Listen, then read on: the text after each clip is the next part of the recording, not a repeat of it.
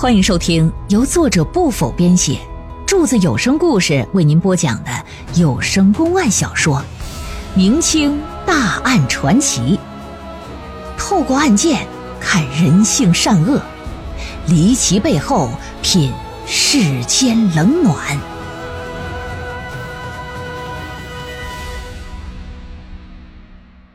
叶县黄金失窃案第二回。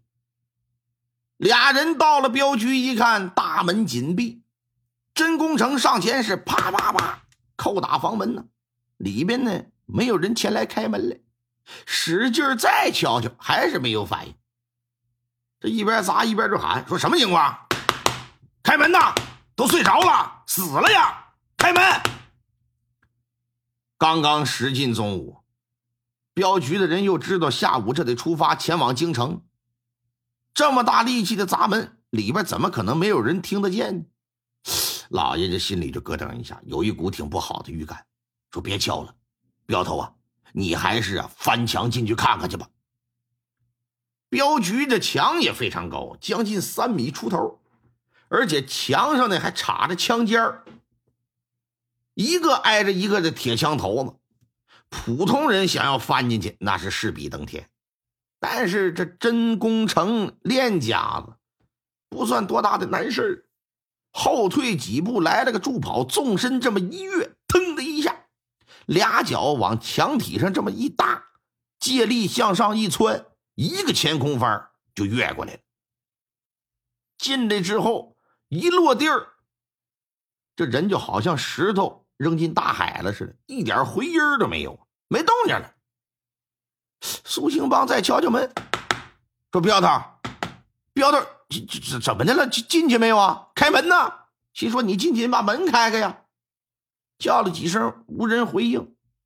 心说：“这怎么的了？这是摔死了？不能啊！一身的功夫不能是假把式吧？三米来高的一个城墙，你这摔死了？不可能！”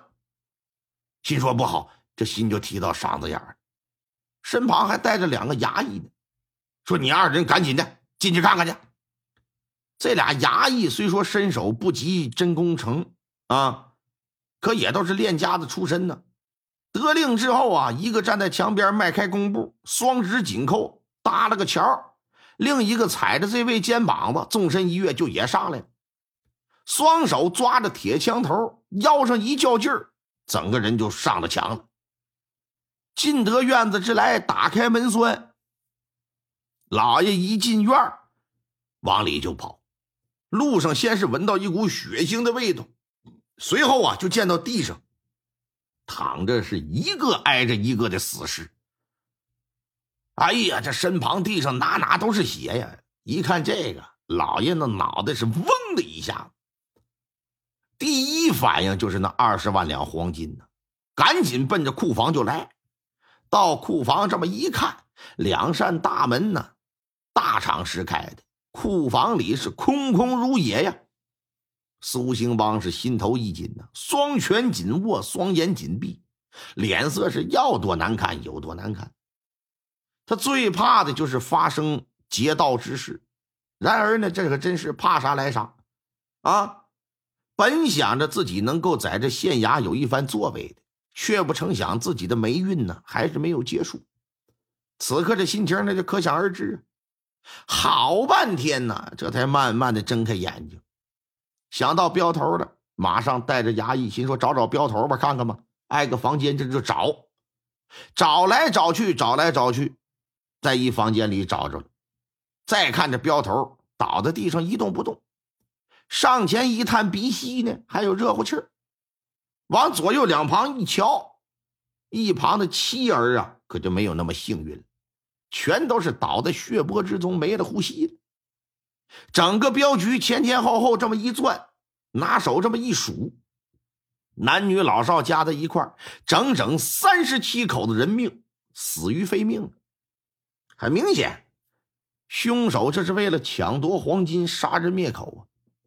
只是什么人能在光天化日之下？涌进三十来口子人的镖局，把几大箱的黄金给拿走的同时，还能做到杀人灭口呢？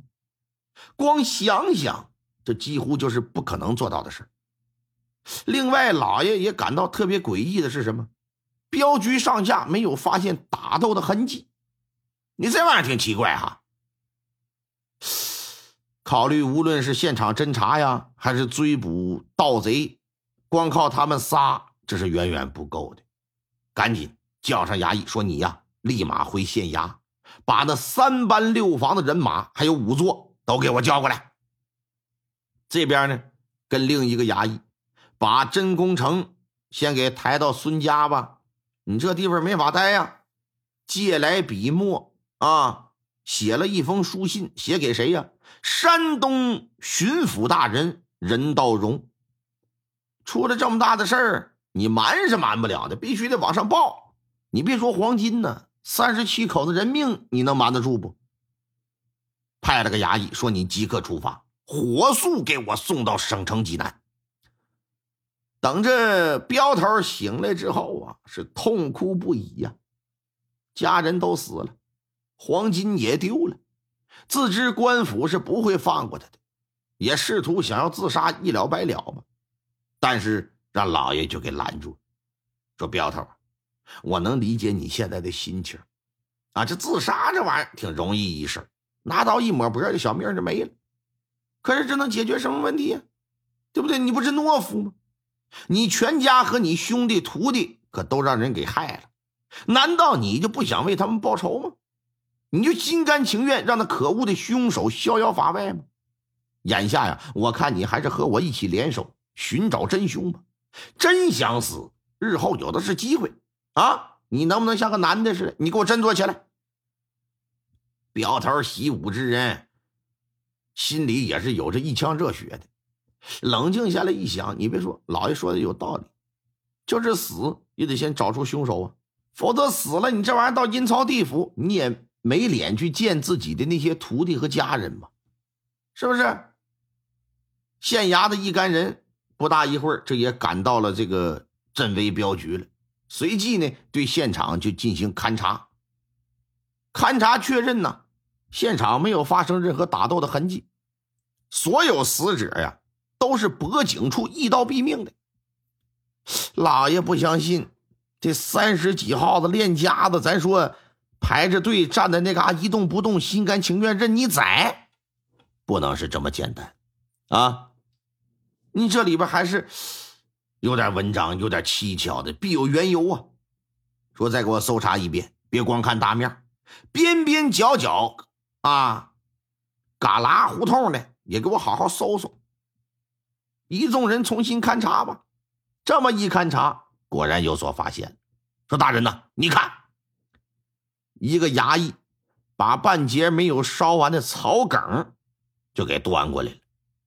苏兴邦端在手里一看，没看出什么端倪，反倒是一旁的真功成看完之后是大吃一惊：失魂草，呃，镖头，你认得此物？认得，这是云南深山之中的一种毒草，将其采摘下晒干之后，用火点燃，会发出一种独特的气味。无论是人还是畜生，闻了之后，都会在极短的时间之内失去知觉，昏迷不醒。历来是江洋大盗、采花贼们的心爱之物啊！也正是因为如此，云南当地政府也是禁止采摘向内地流入啊。一经发现，都会焚毁，但总会有漏网之鱼，一些歹人还是会想方设法得到这种东西啊。那这么说来，应该是凶手利用这种草药，先将其迷倒，然后进行杀害。看来这是一起有预谋的犯罪啊！老爷一听，心情是无比的沉重，因为凶手若是精心策划的这起劫财杀人案。那么必然得做好万全的准备，想要破获一定是非常难，可他别无选择呀。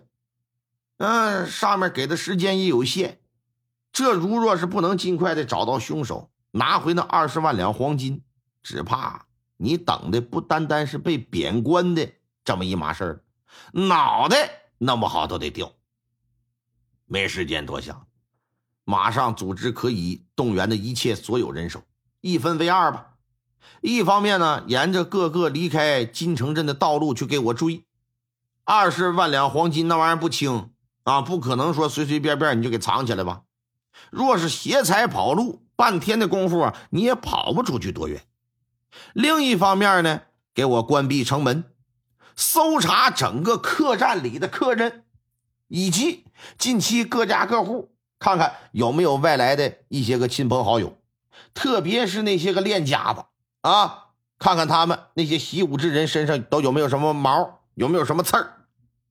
到了晚上，负责出去追击的几路人马回来了，追出去能有上百里呀，什么都没发现。就连看守墓穴的那两位也没找到。